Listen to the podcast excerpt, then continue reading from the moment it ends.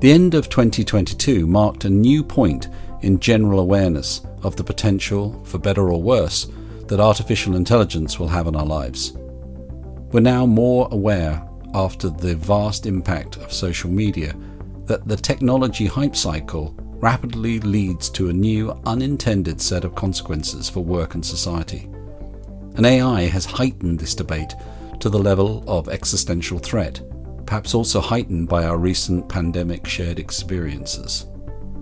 In this show, we talk to Nick Chatrath, who's been thinking hard about how leaders will need to thread a path through the disruption, opportunity, and pitfalls of leading in an automated world. Consistently, we turn back to the perennial wisdom of human needs.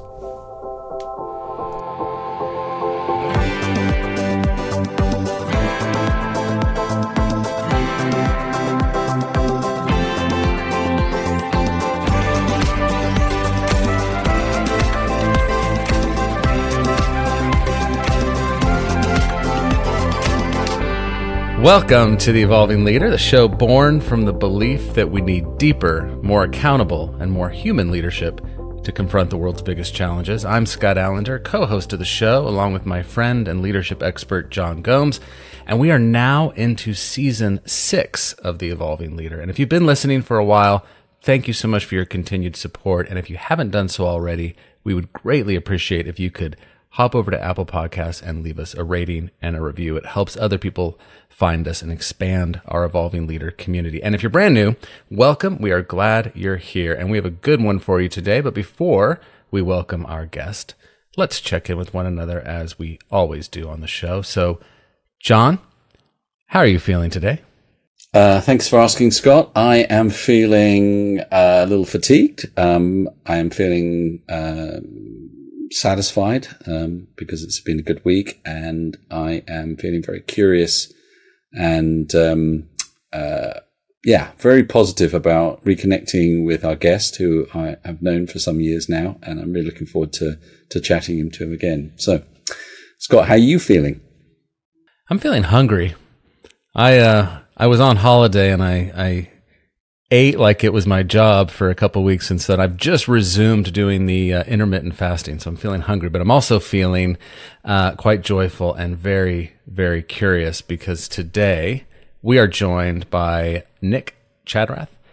After graduating from Cambridge University, Nick began his career at Andersen as a management consultant and then moved to McKinsey and Company, where he worked mainly in the UK, Europe, and the United States. After leaving McKinsey in 2003, he became a master executive coach and established his own coaching practice. He is also the managing director of Artesian, a consultancy that brings soulful leadership, which I want to talk to him about. I love that idea, to large and medium sized organizations worldwide. And along the way, he did two master's degrees and a doctorate, wrote a book, co-wrote a bestseller, and founded a tech startup. His 2023 book, The Threshold, Leading in the Age of AI, quickly grabbed our attention. And in his book, Nick offers a revolutionary framework for how leaders in all kinds of organizations can adapt to the new age of technology by leaning into qualities and skills that make us uniquely human. Nick, welcome to the Evolving Leader. Thank you. Great to be here. Nick, welcome to the show. How are you feeling today? Uh, I'm feeling quite a lot like Tigger. I'm feeling delighted. Um, firstly, to reconnect with you, Jean, after all these years. And secondly, I've just been in the swimming pool before this. And uh, a few months ago, for the first time, I took on a triathlon coach. And he had me in his endless pool, one of these pools where you're swimming but you're not going anywhere. And he was giving me coaching two days ago and I tell you, he gave me two tips. I was swimming like a bullet. So the competitive animal in me was uh, feeling delighted at how fast I just went. Do you want to pass those tips on? Because Scott love, loves swimming. very, yeah. very happily to. I mean, the two the two tips are basically breathe and push the water so that you're moving. That's essentially what it comes down to. I told you that, Scott. I told you you should breathe when you're swimming. I know. I'm going to write that down this time so I don't forget. I didn't know about the other one. I kept on wondering why you were thinking, but yeah, there you go. Thanks, Nick. That's a good start. So, look, you've had a really interesting um, journey. Can you give us the origin story um, for your career. Why did you get into this in the first place? And what led you to writing the book? What was the aha moment that uh, led you to create it? And then once you've done that, can you give us the pitch? Who's the book aimed for and what's the big idea? Certainly. Well, the origin story for my career, I only actually worked out decades into my career, which was even as a 10 year old when a teacher at school asked me to help out with another pupil. I realized that coaching, giving some perspective, helping someone else develop and flourish. That's really what I love doing. Uh, and that's carried me through in different ways. Um, in terms of the book, I mean, there I was in 2017 going for a run. Um, I seem to have had quite a sporty start to this podcast, actually. But I was running in Oxford and having founded a tech startup that had some AI in it and some wearables. And I just had this epiphany and all these ideas flowing into my mind. So when I finished the run, I wrote them down and then promptly forgot about all these ideas. Then three months after that, I was having a shower, place of great creativity as well, and had another epiphany, this aha moment. Lots of ideas just came into my mind. And so then after I got out of the shower, I wrote these ideas down as well. And then I had the bright idea to compare the two sets of ideas. And it turned out they were identical, both about AI and human leadership, AI and humanity. This is back in 2017. It took me a while. I'm a slow writer, and the book eventually came to see the light of day this year. And little was I to know that Microsoft and OpenAI would do me the great favor of making this whole subject incredibly topical. Um, but yeah, it was that slow journey out of the tech startup through some ideas and then linking in with my career of helping people. Um, in terms of who it's aimed at, I'd say it's aimed at anybody interested in AI, especially leaders.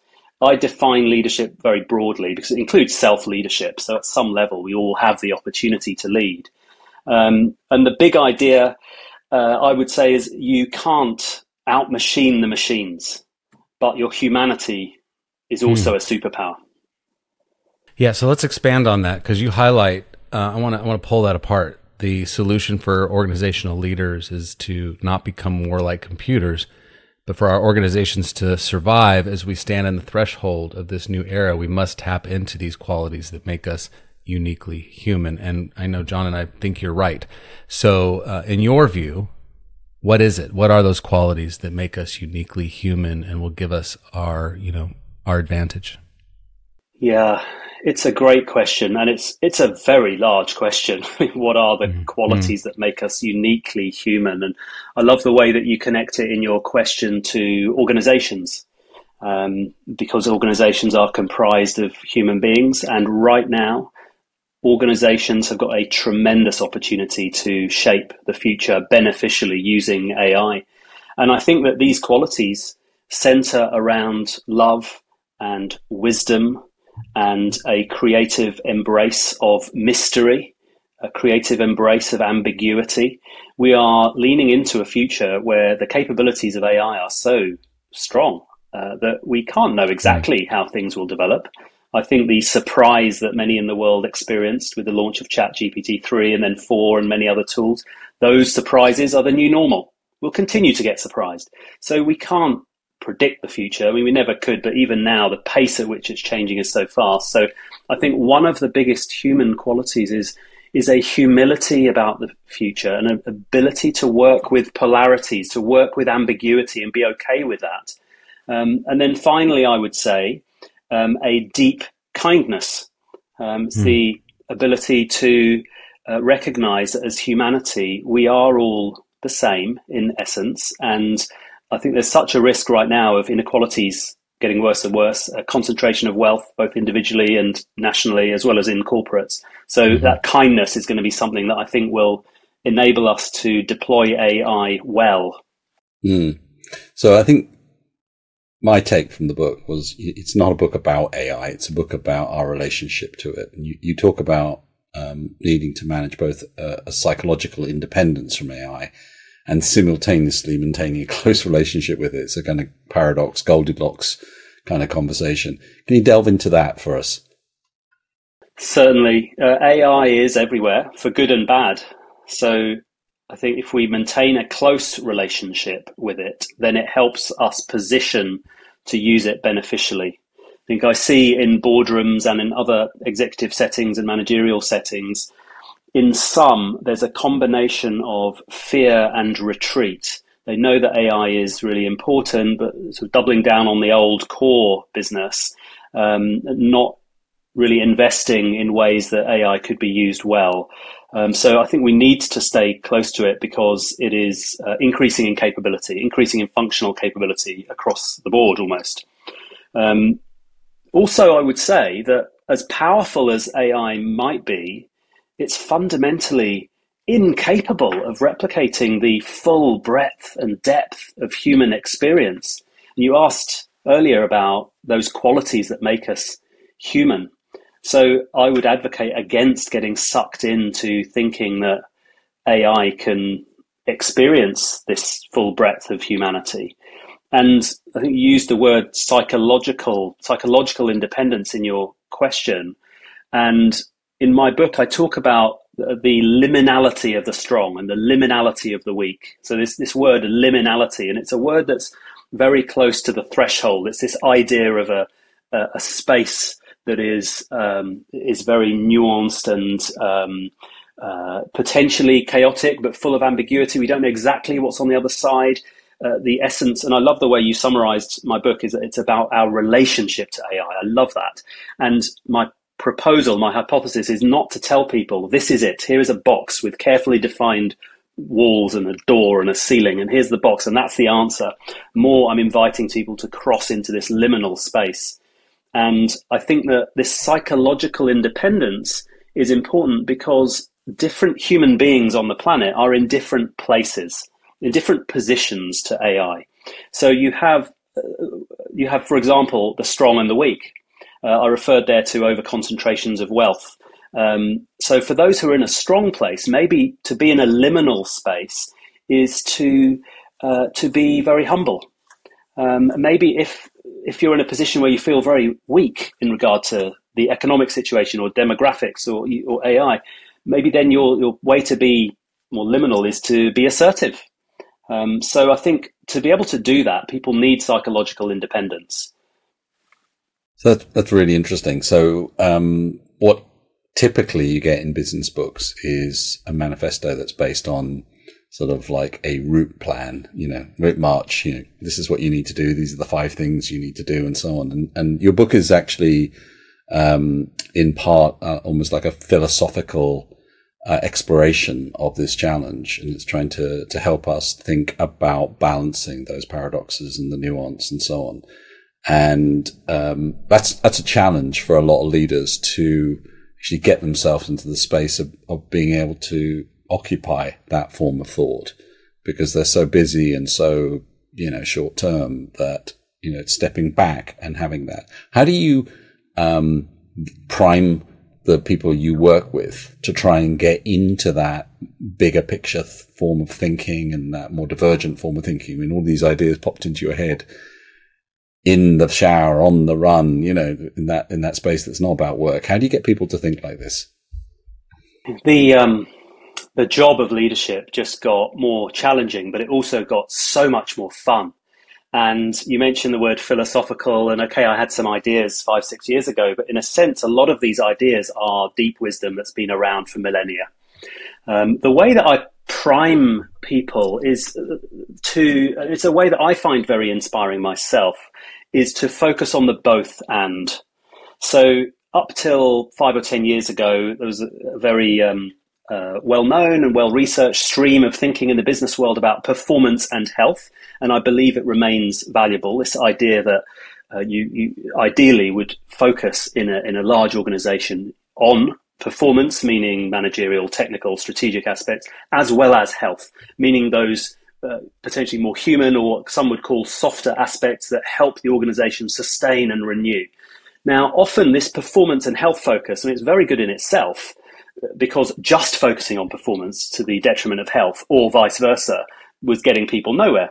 So it's very good. But until relatively recently, the health side of it often became diluted down to merely something like employee well being or let's have an away day, um, or let's just build a bit of trust via a three hour session or something as if we could. Mm-hmm. So it became watered down. Whereas now, the reason I say it just got more fun is that the health side is is about tapping into love and wisdom and um, genuinely believing that every single other human being on the planet is intelligent and worthy of good outcomes and creative. And therefore, if I really pay attention to that person and give them the space and set up the psychological safety, our, they will come up with better ideas or they will contribute them. Maybe they didn't feel safe enough to contribute them.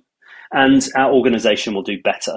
So the reason why I say it just got more fun is that now the both and is okay, still the KPIs, the marketing, the strategy, all these other functional aspects and sector specific knowledge remains vital.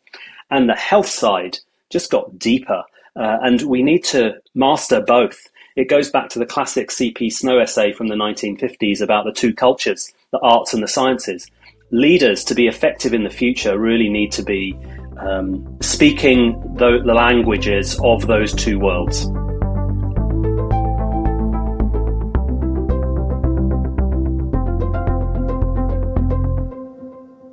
Can you can you tell us more about the competitive advantage that an organization that embraces everything you're talking about, um, the, essentially the stuff that makes us human, the more human piece, versus where I think the temptation is, is that whoever has the most technology wins, right? Whoever can embrace and leverage all the emerging technologies. And I'm not diminishing the value of that whatsoever, but we can over index towards the tech piece um, and I feel like I can see that in certain places.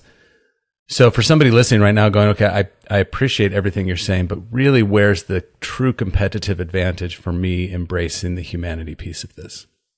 Why does psychological safety matter so much? Why do these things matter?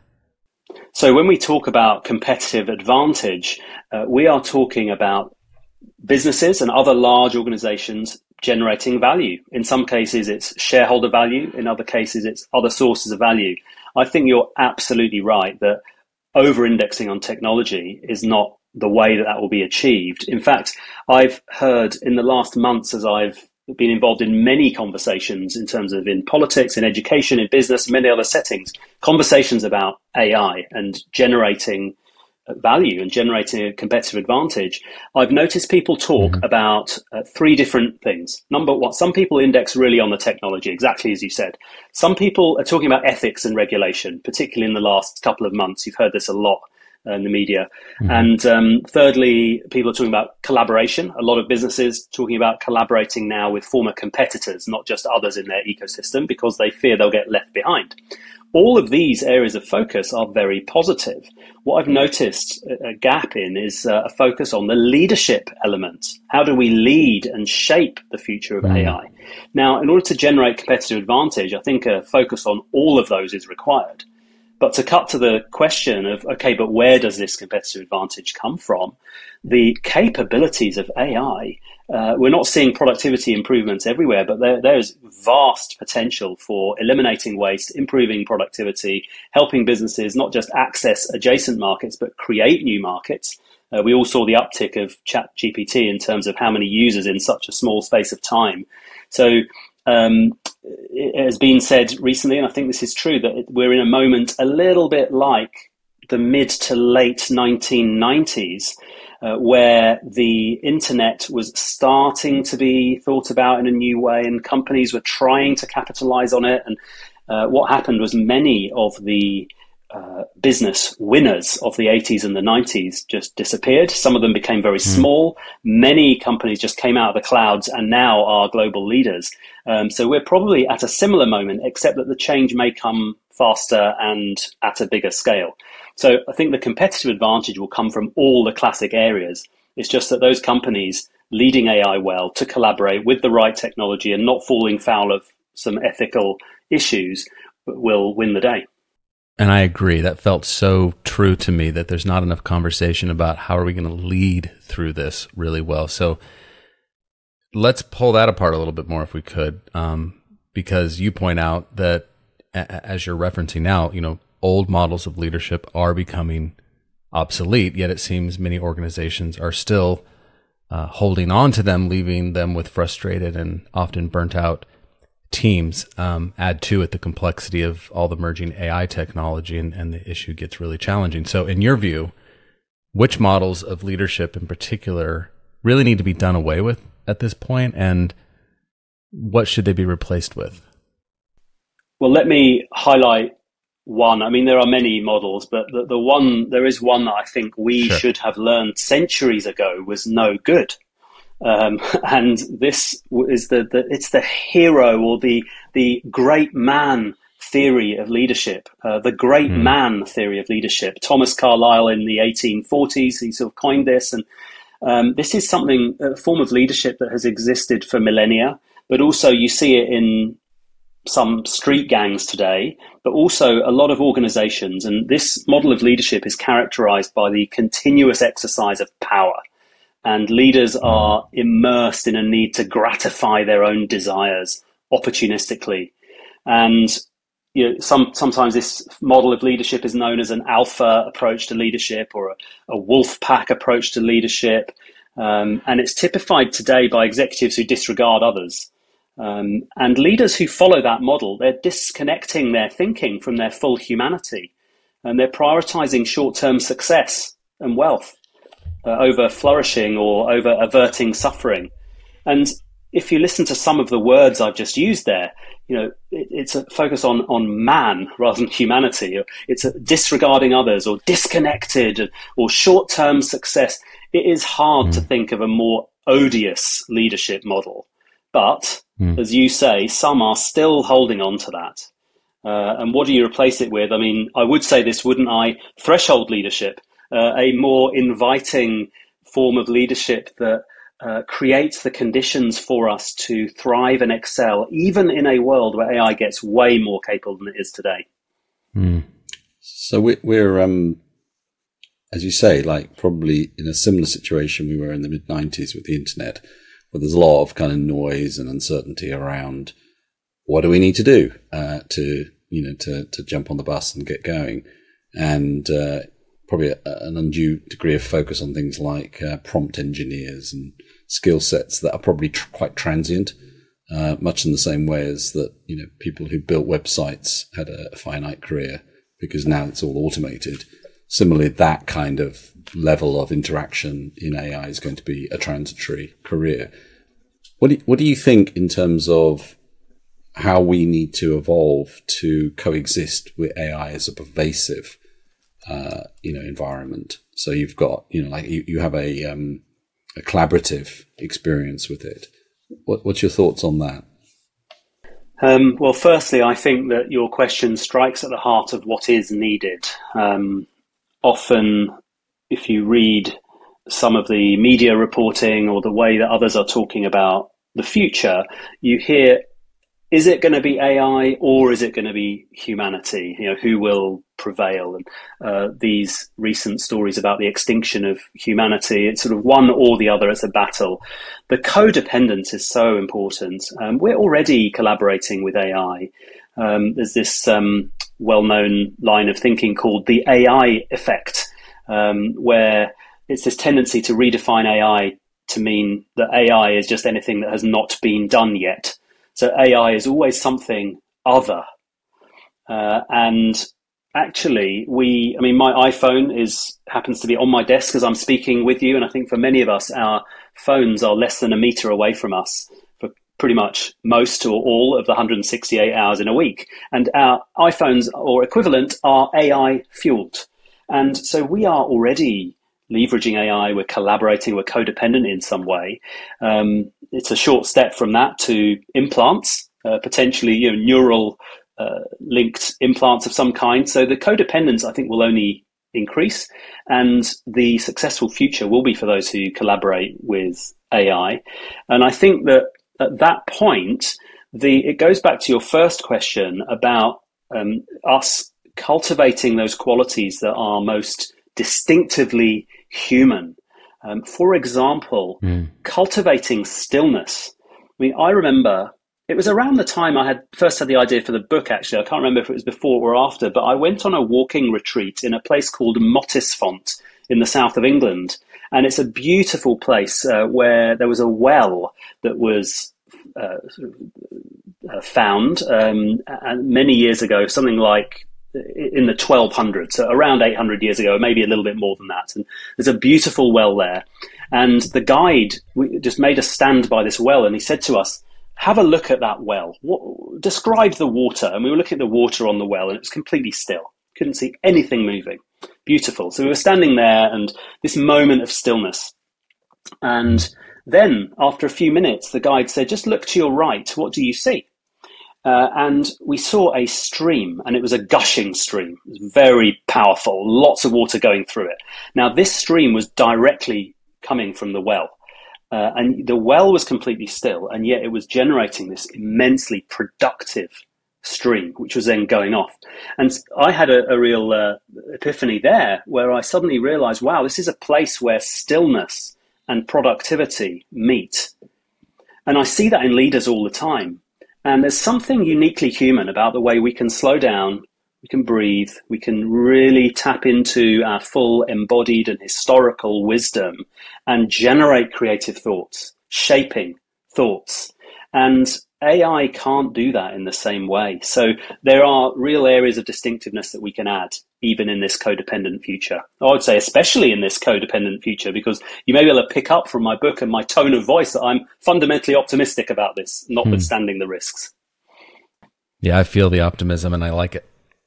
I think, well, that taps into the earlier, um, it kind of taps into an earlier point that you were making around uh, how do, how do we manage this psychological freedom, this relationship, this balance between dependency and so on. And, um, I'm just interested, you know, your thoughts on how do we not fall into the trap of, um, you know, imbuing almost magical properties onto AI and ensuring that we don't, you know, it's not the GPS system that takes us over the cliff. Um, and how do we maintain true wisdom and, and make the distinction between those things? Yes, magical is uh, it's a strong word, and I, I, like the use of the word because um, when AI has a new capability that emerges and it's been developed and released uh, often we don't know exactly how that was generated, and, and, the reaction can be, wow, there's this black box, what's going on? And almost we immediately think about Blade Runner or Terminator or Black Mirror or something from the, uh, something else we've watched where we think, wow, this thing is gonna, it has a, it has a consciousness of its own, it has a life of its own. And in fact, this word consciousness is really at the heart of this question, I would say, um, because in my view, I mean, yes, AI is continuing to chalk up functional advances.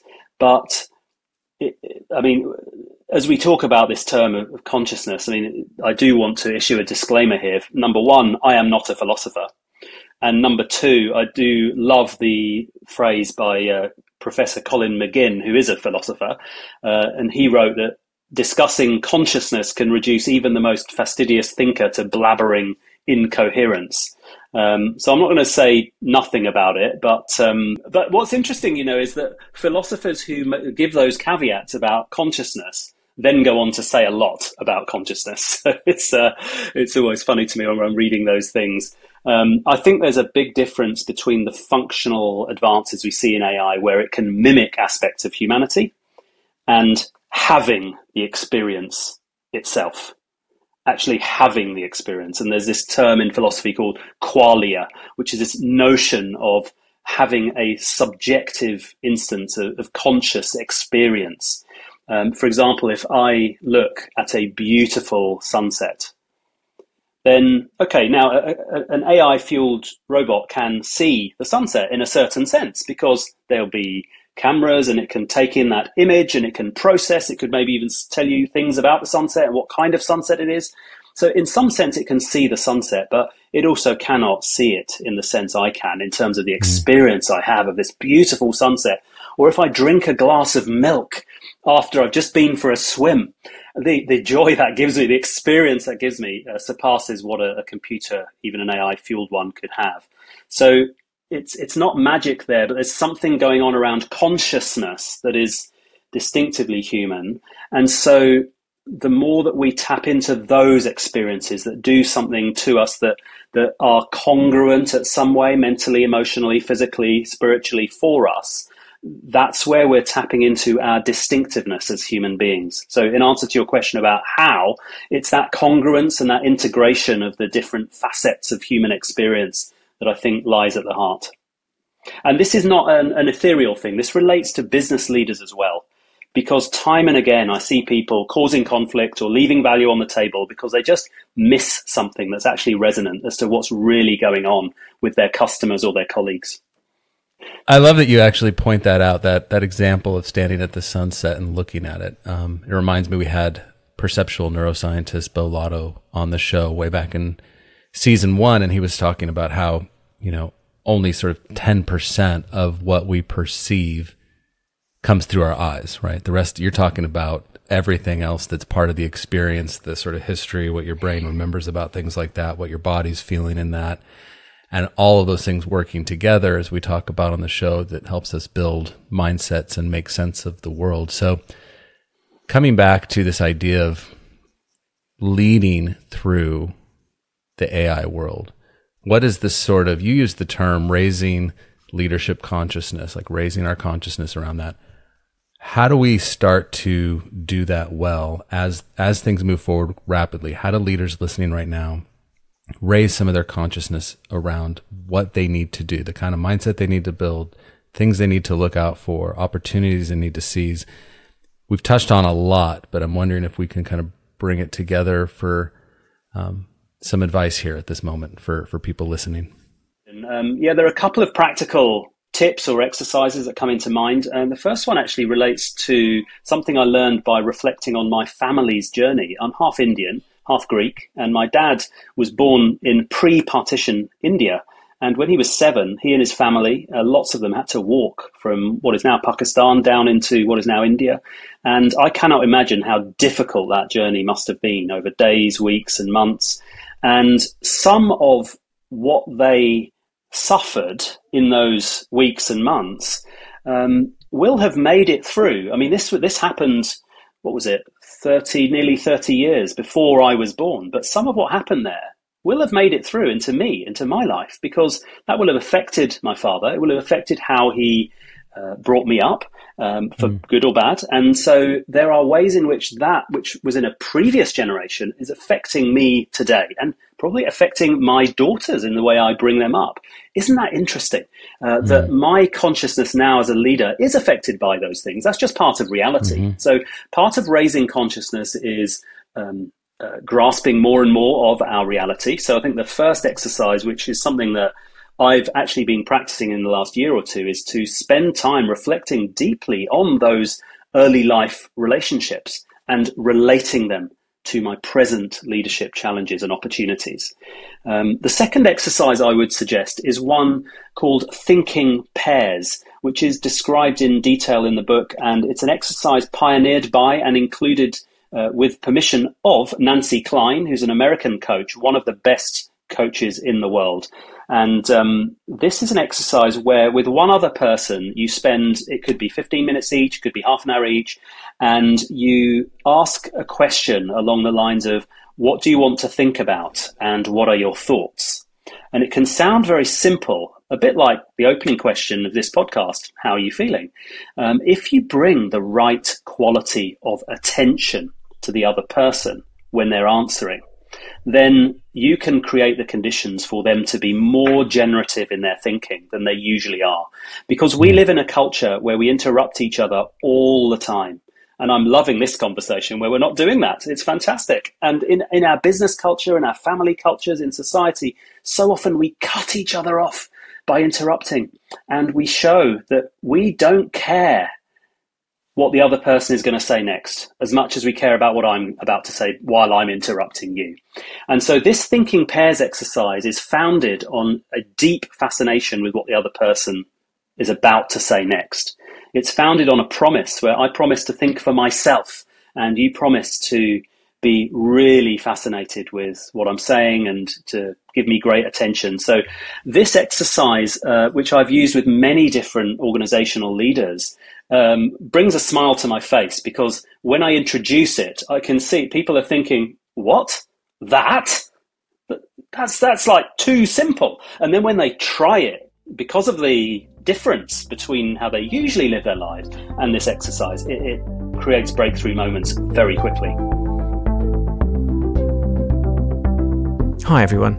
We hope you're enjoying this audio only version of the Evolving Leader podcast. If you prefer to watch the episode, then head over to our YouTube channel where you'll also find a host of other visual goodies. Use the URL youtube.com forward slash at evolving leader, and I'll also put that link in the show notes. So, Nick, uh, uh, you've given us a, t- a taste and flavour of how we start to rethink our relationship with technology, in particular AI. What's next for you? What, where are you taking this? Yeah, uh, what's next for me is um, helping leaders flourish and helping organizations thrive. And that's actually a shift for me because I spent seven years, 17 years in my post McKinsey career uh, juggling balls, as, as you uh, described some of them in your introduction in terms of writing books and tech startups and academic degrees and leadership coaching and consulting.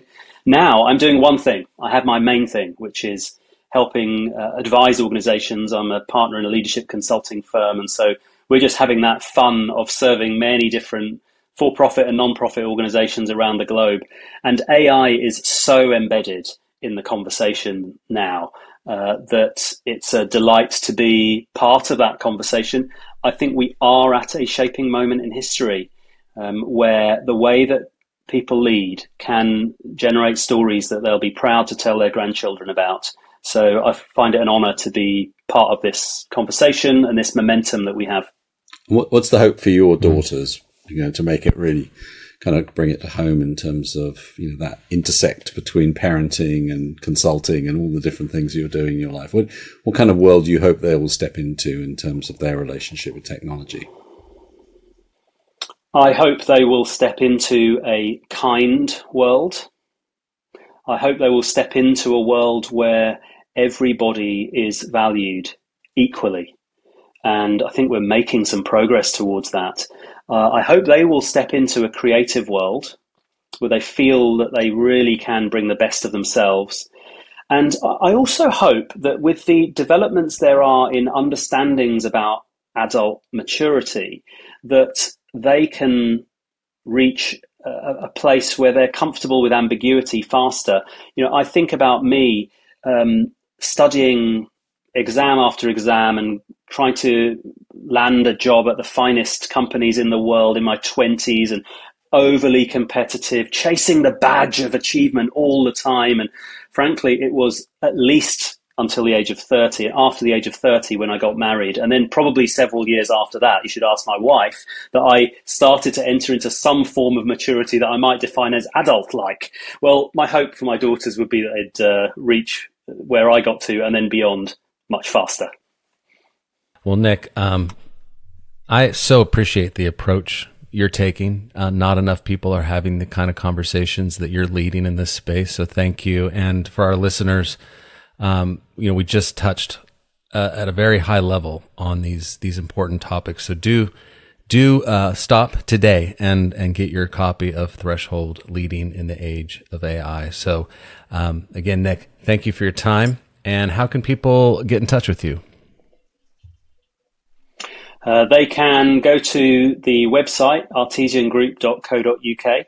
Uh, I'm also on LinkedIn and Twitter, and sometimes at the swimming Excellent. pool. well, we'll direct them to Twitter, not the pool, but yeah.